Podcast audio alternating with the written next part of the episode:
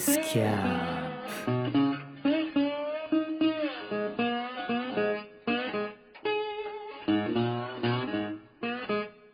ハロークライマース。ベースキャンプポッドキャスト。この番組は東京に拠点を置く山岳会アルパインクラブ東京の学友が語る冒険カルチャー番組です。武士です。さてさて本日も山を熱く語るお時間です。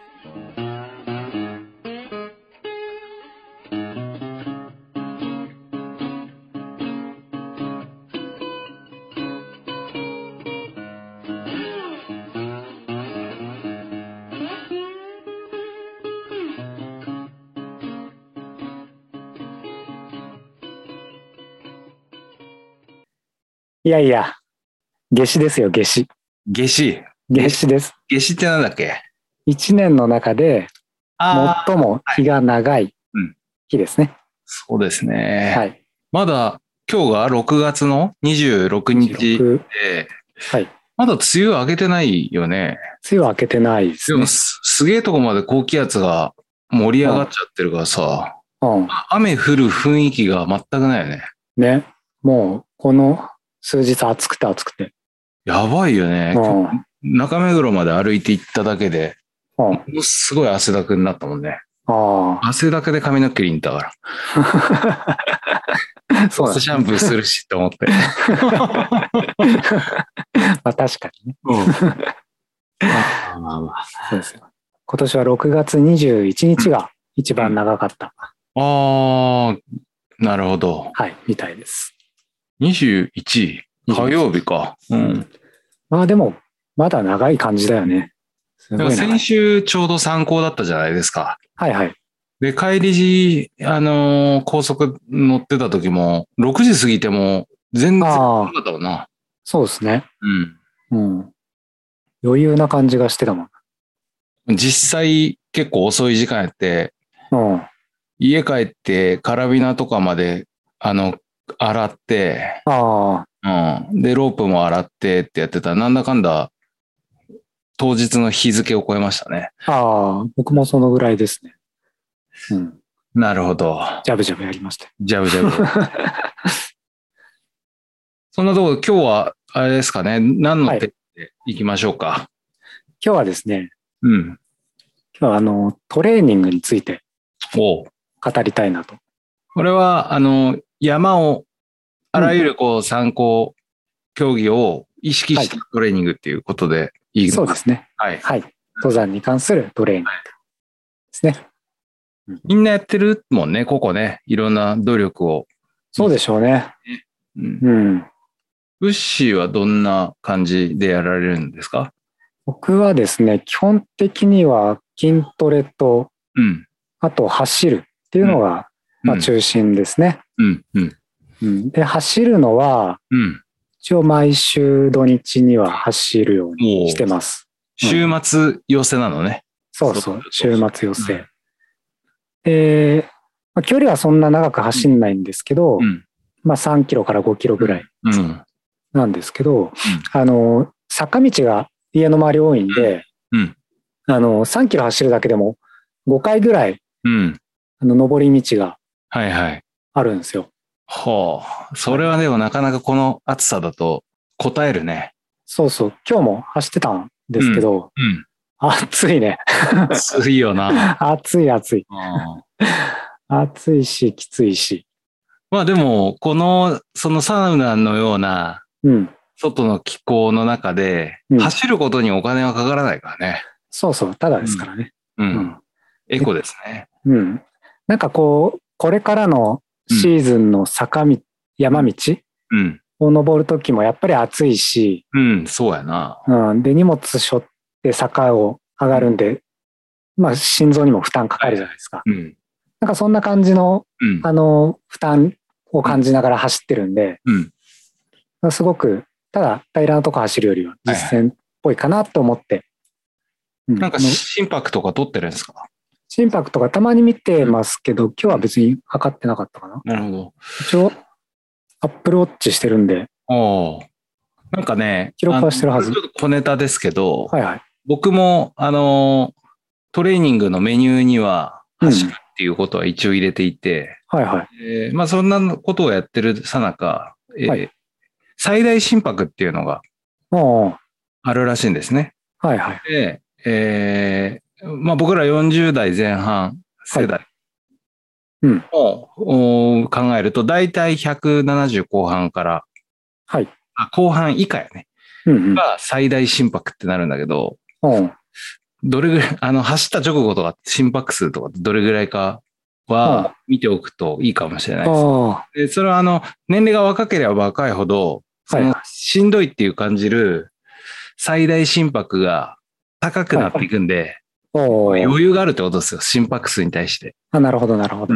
で、まあ、これをこの後で話せばいいんだけど、僕の場合は、えー年齢、220引く年齢が、だいたいその人の最大心拍数って言われあていてーはいはい。だだけど、俺機械で測ってんねんね。あの、はいはい機械で測っても、俺は走った直後192とかなのね、最大心お拍。で、それを見ると大体20代ぐらいの最大心拍はまだ維持しできてると。えー、若い。若い。若い。若いね。うん。今、Apple Watch の記録見たら、うん。今日の最大は158でしたね。ああ、低いな。うん。年より低いかもしれんな。年より低いな。やばいね。だから、その、きついく走ってるかどうかの話やって、まあ、うん心拍数は多分その、ペースを上げれば上がっていくわけやから、うん物資の最大値はどこかを、まあ、測る基準を作るんであれば、うんこれ以上多分一生懸命測っても上がんないみたいなところは多分あるから、うんうん。最大心拍には。うんそこを見つければいいんじゃないかなとは思います。なるほどね。はい。もしかしたらきついと思ってたけど、そうでもなかったかもしれないわけだね。そうやね。ペースやからな、こればっかりは。うん。うん。そうね。っていうのが走るトレーニングですね。うん。うんあれは他の筋トレは？筋トレはほぼ毎日やっていて。で、あの、毎日やるっていうのも、うん。あの、場所を変えてるというか、トレーニングの場所。うん。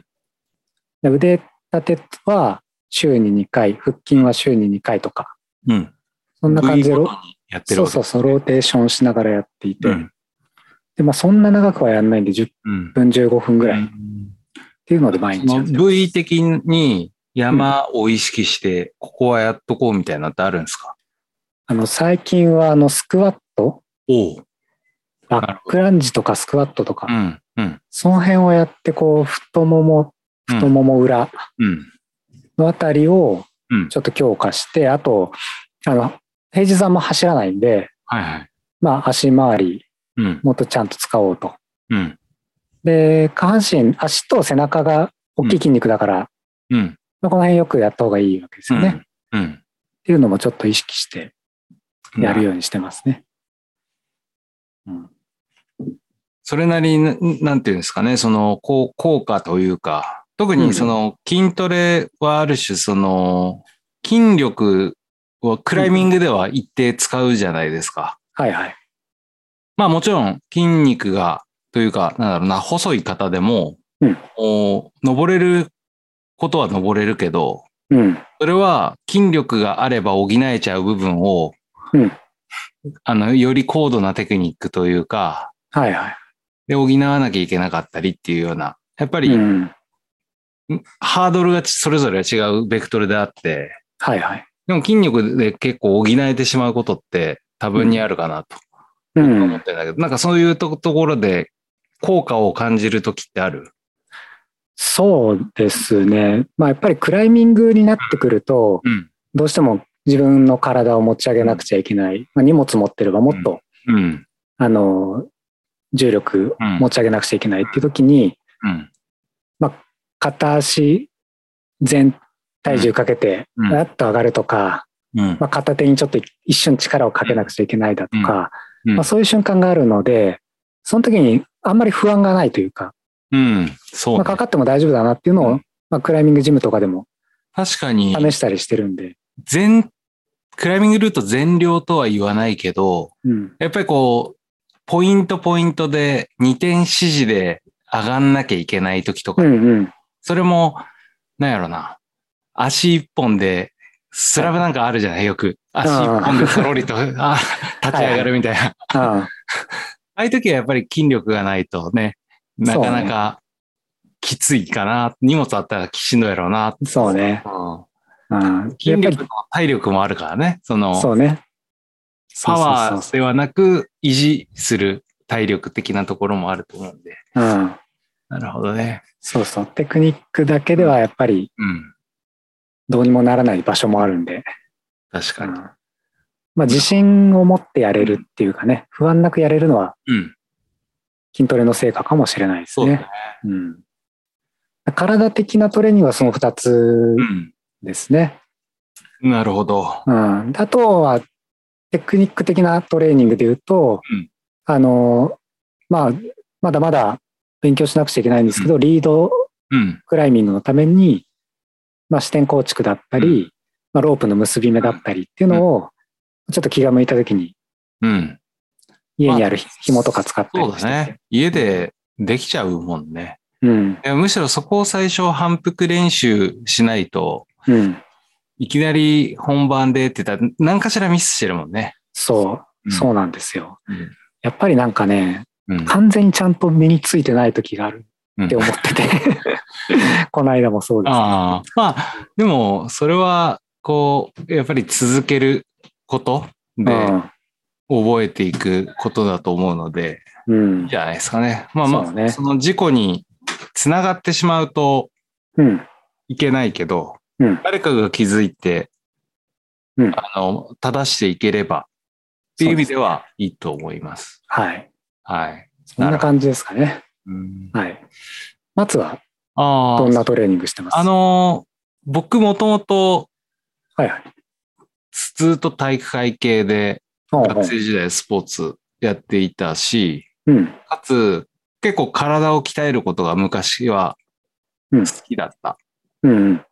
まあ、そのクライミング以外でも。はいはいはい。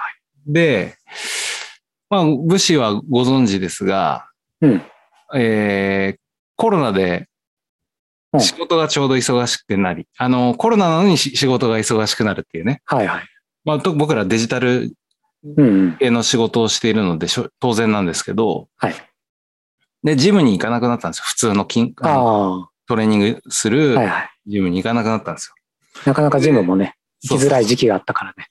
で、えっ、と、酒がばば飲んで暴飲暴食を繰り返していたら。えー去年の10月ぐらいかな、体重を測った時に、はい。90キロを超えてたんですね。なんと。まあなんか自分でも体重いなとか、あえー参考中もずーっと息上がってんなみたいなで、基本的に僕自身が体重計乗るっていう習慣がなかったので、一切気づかなかったんだけど、あたまたま乗ったら90キロを超えてたと。あ。ああ。恐ろしい結果に至りまして、ああ。で、とりあえず最初12月ぐらいまでは忙しかったんで、プロジェクトもろもろ。はいあのー食生活だけとりあえず改善しようっていううんうん。を始め、うんえー1月からきあの普通のエニタイムフィットネスですね。フィットネスジムの方にも、えっ、と、休会してたのをまた、あの、再開しまして、ああ。で、えーっていうようは形で、今はなんとか、えー70キロ台に入ってきた。80おお。なので、で、ただ僕。あアベレージ、うんアベレージというか、一番ベストだった時は、まあこれ多分スポーツやってた時だから、あの本格的にね、はいはい。73キロぐらいなんですよ。だけど、あまあ、社会人になって、えー一定その、食生活もまあ飲んだり食ったりっていうのはありながら、はい。体が最も動くのが75から78の間ぐらい。もうちょっとなんですよ。はいはい。でちょっとまた引き戻しますね、話を。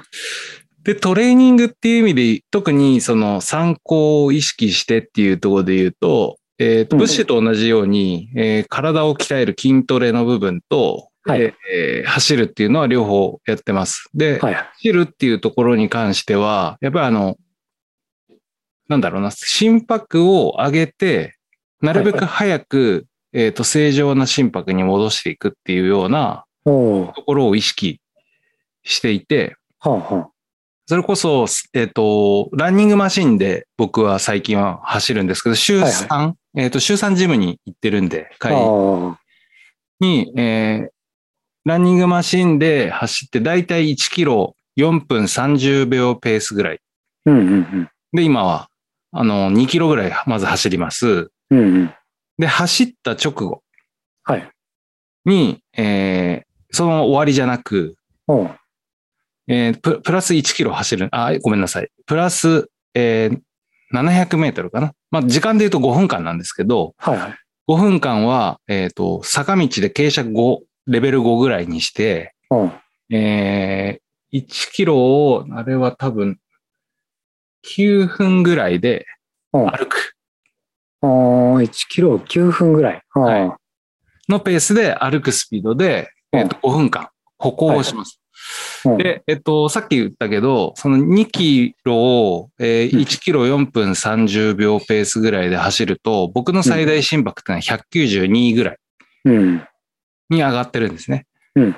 で、えっと、歩き始めて 1, 1分ぐらいで、だいたい150ぐらいまで落ちるんで、おうっていうのが僕の健康のバロメーターになってる。これをちょっと意識して、で、あの、ワンセットで終わる時もあれば、おう5分、えー歩いた後にもう一回平地にして、おうえー2キロ4分30を走ってもう一回5分間歩くっていう行為をすることもあります。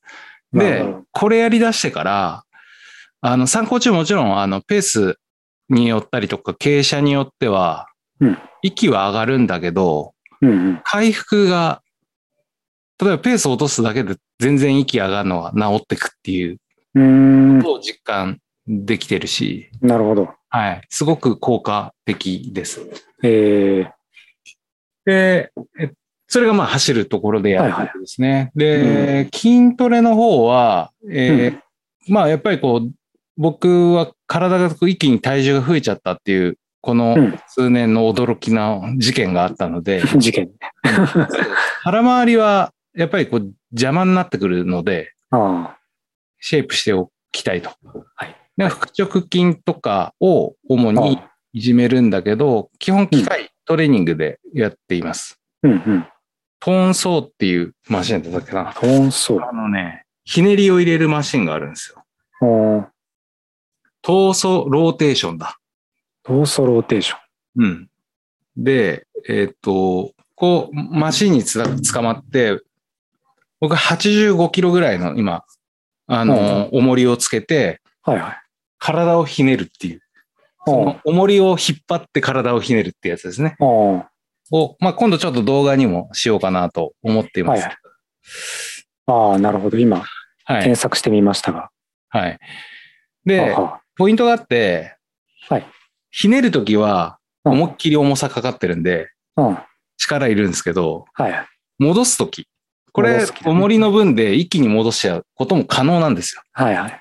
だけど、それはゆっくり戻す。うん。これ、他の筋トレもそうですよね。ゆっくり戻す。そうそうそう。で、これを、えっ、と、両方にひ引っ張るように、左右で引っ張るように、向きを変えてやってるはいはい。のがありますね。うんで、結構効果的で、腹回りのとか、特に後ろかな。あの、横とかにつく贅肉はちょ割とシュッとしてくるし、ウエストが引き締まってくるっていうふうに実感しています。はいはい。これがまあ腹回り。なるほどね。あとは、えっ、と、太もも、大腿筋をやっぱり、うん。あとはハムストリングもそうなんですけど、はいはい。えっ、と、もうマシン乗って重りをも持ち上げる。はいはい。押し出すやつですね。足でね。うん。はいあれは今156、155キロプラス7.5とかだから、えー、162.5キロぐらいをあ 持ち上げるっていうはいはい。やってます。これ走る前にやるんですよ。走る前にやると、もう足ビンバンした状態で。フラフラで走ってる。で、これまた効果があると。これはまあ足回りを鍛えつつ、ここは完全にもう参考を意識したりとか、あの、特にスラブ僕らよく行くじゃないですか。はい。スラブの最後のところとかって、ランペって言ってちょっと残すところがあるんだけど、薄いスタンスうん。に乗っけて体岩から離さないように膝だけで上げるみたいなの結構あるじゃないですか。うんうんうん。あれをやるときの、えっ、と、ことを意識して、ああ、なるべくやるようにしてます。なるほどね。うん。で、あとは、えーやっぱり体の中心になるような、うん。この僧帽筋であったりとか、広背筋であったりとか、肩、はいはい。あとは、えー三角筋、うんうん。えー来る、大、来るような、あの、うん懸垂ですね。チンニンはいはグをやるようにしています。うんで、懸垂やるとやっぱ体中心なんで、もう全部、あの、い弱いところには全部負荷がかかってくるっていうあイメージをしていて、で、クライミングの中でも、なんだろう、このあたり背中でほサポートしてると、勝ち持ちした時に、指だけじゃなくて、あ。うんうん。うん。他でこう片手どっか壁に押し出しとけば、割とこう突っ張ってられるようになるのではいはい。すごく効果があるかなと思ってやっています。そうですね。クライミングの人はみんな背中うんゴリッゴリですからね。ドラゴンみたいな背中してるそうそうそう。2019年に、あの、八王子の方で、クライミングワールドカップあって、そこ行った時に、うんあの、楢崎智亜選手とか、はいはい。はい、いもう結構目の前でうん。座ってるの見たんですけど、背中すごかった。もっこりしてるよね。もうゴリッ やっぱ本当に鍛えてるとああなるんだ。そうだね。だから、あああいうところまで行けたらそりゃいいんだけど、うん。まあでも、なんだろう、僕らどちらかというとアルパインなんで落ちないために、あとは自分で登板できるようにっていうところを意識して、やっぱりやるようにはしていますね。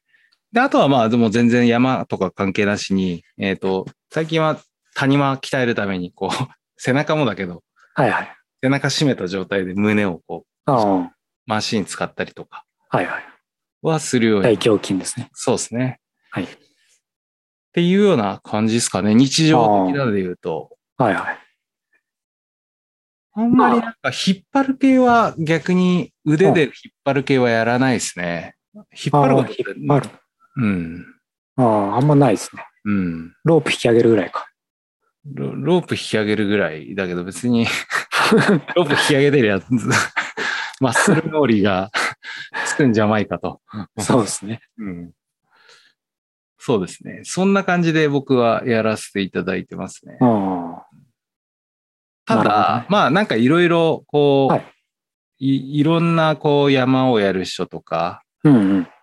が日常的にそのジムとか外岩とかじゃなくトレーニングをしているっていうのはあると思うけど、どれが正解みたいなのってあんまないなとうん。思っていて、そうですね。うんで、人によってはね、特にご年配のガイドとかが言うようなことで言うと、山の体力、はいはい。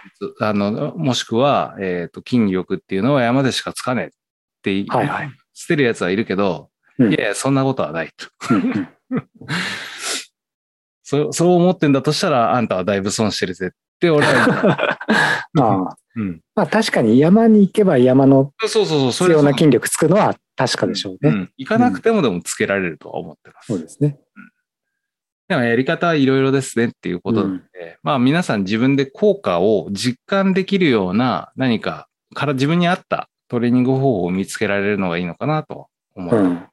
僕らが話したことも必ずしもうん。人そにのまんま人に当てはまるとは限らないですからね。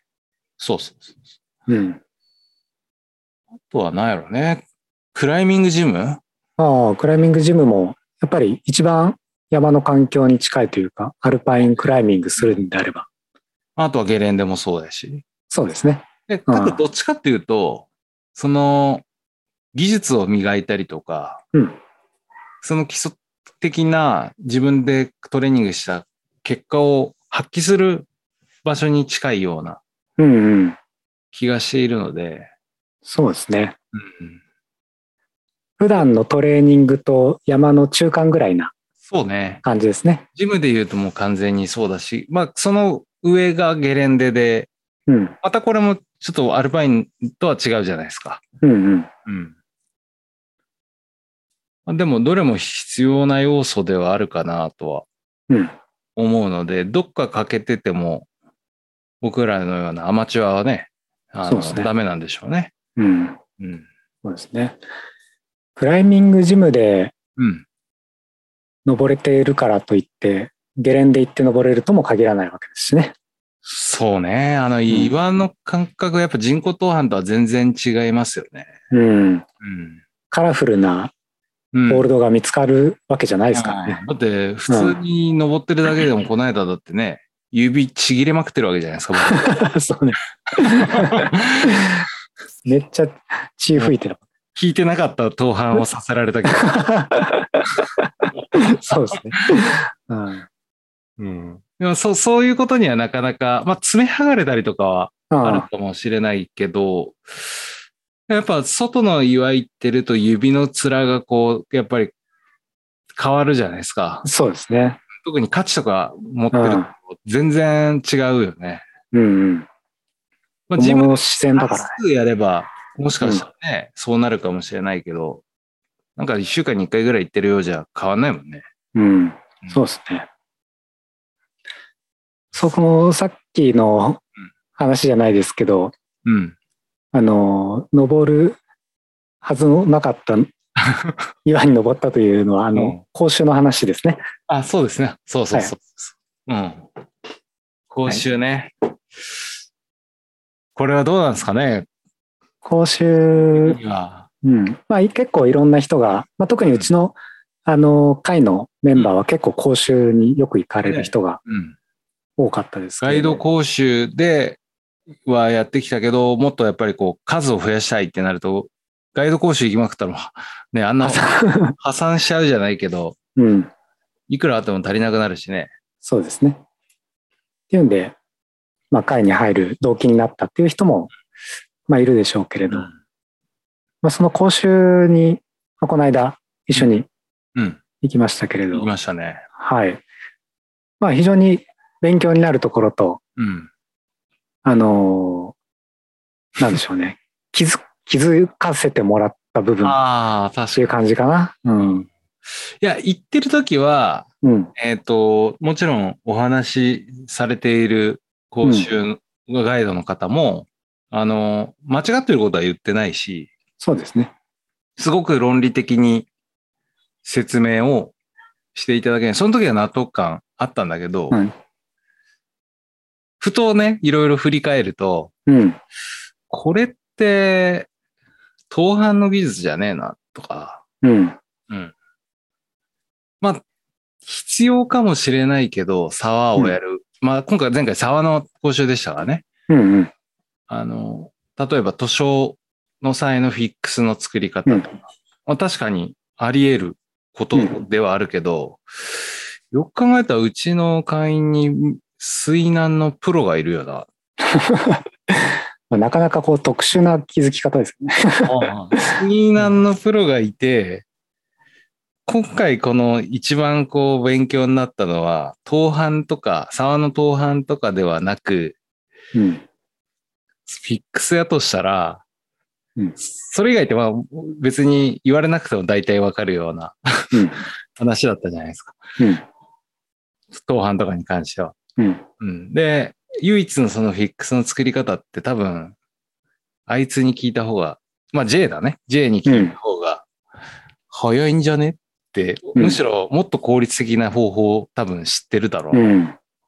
感じてしまったところではあったけどね。そうですね。うん。まあ、講習が悪いわけではなくて、我々がちょっと特殊なチーム構成であるっていうのと、特殊なメンバーが一 うん人いるっていうね。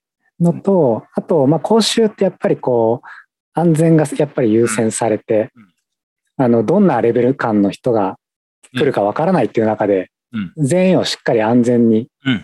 その場を送過ごしてもらうっていうのがあるんで、うん。まあ、かなり厳重にうん。そういったバックアップなりをしてるんだなっていうのは、そうだね。なんか、うん10人ぐらいの講習にもかかわらず、一応、サポートの人たちを含めると、ガイドさんと合わせて4人いましたもんね。そうですね。うん。うんやっぱあの辺はやっぱ手堅くやってあげないと危ないっていうことなんだろうね。そうですね。うん。僕らの会とかだと、だいたいこう、今、アベレージ参加人数って5人とか6人とか、はいはいちょっと増えてるじゃないですか。はいはい。でも一人で、やっぱり二人か、すずつは見なきゃいけないっていう、うん。うん、二人か一人は見なきゃいけないっていうような状態になっているので、はいはい。まあもちろん、あの、できるメンバーが全員揃えば、もうちょっと手堅くできるかもしれないけど、はい。うん。今まだ少ないんで、こう、急務ですよね。その底上げが。そうですね。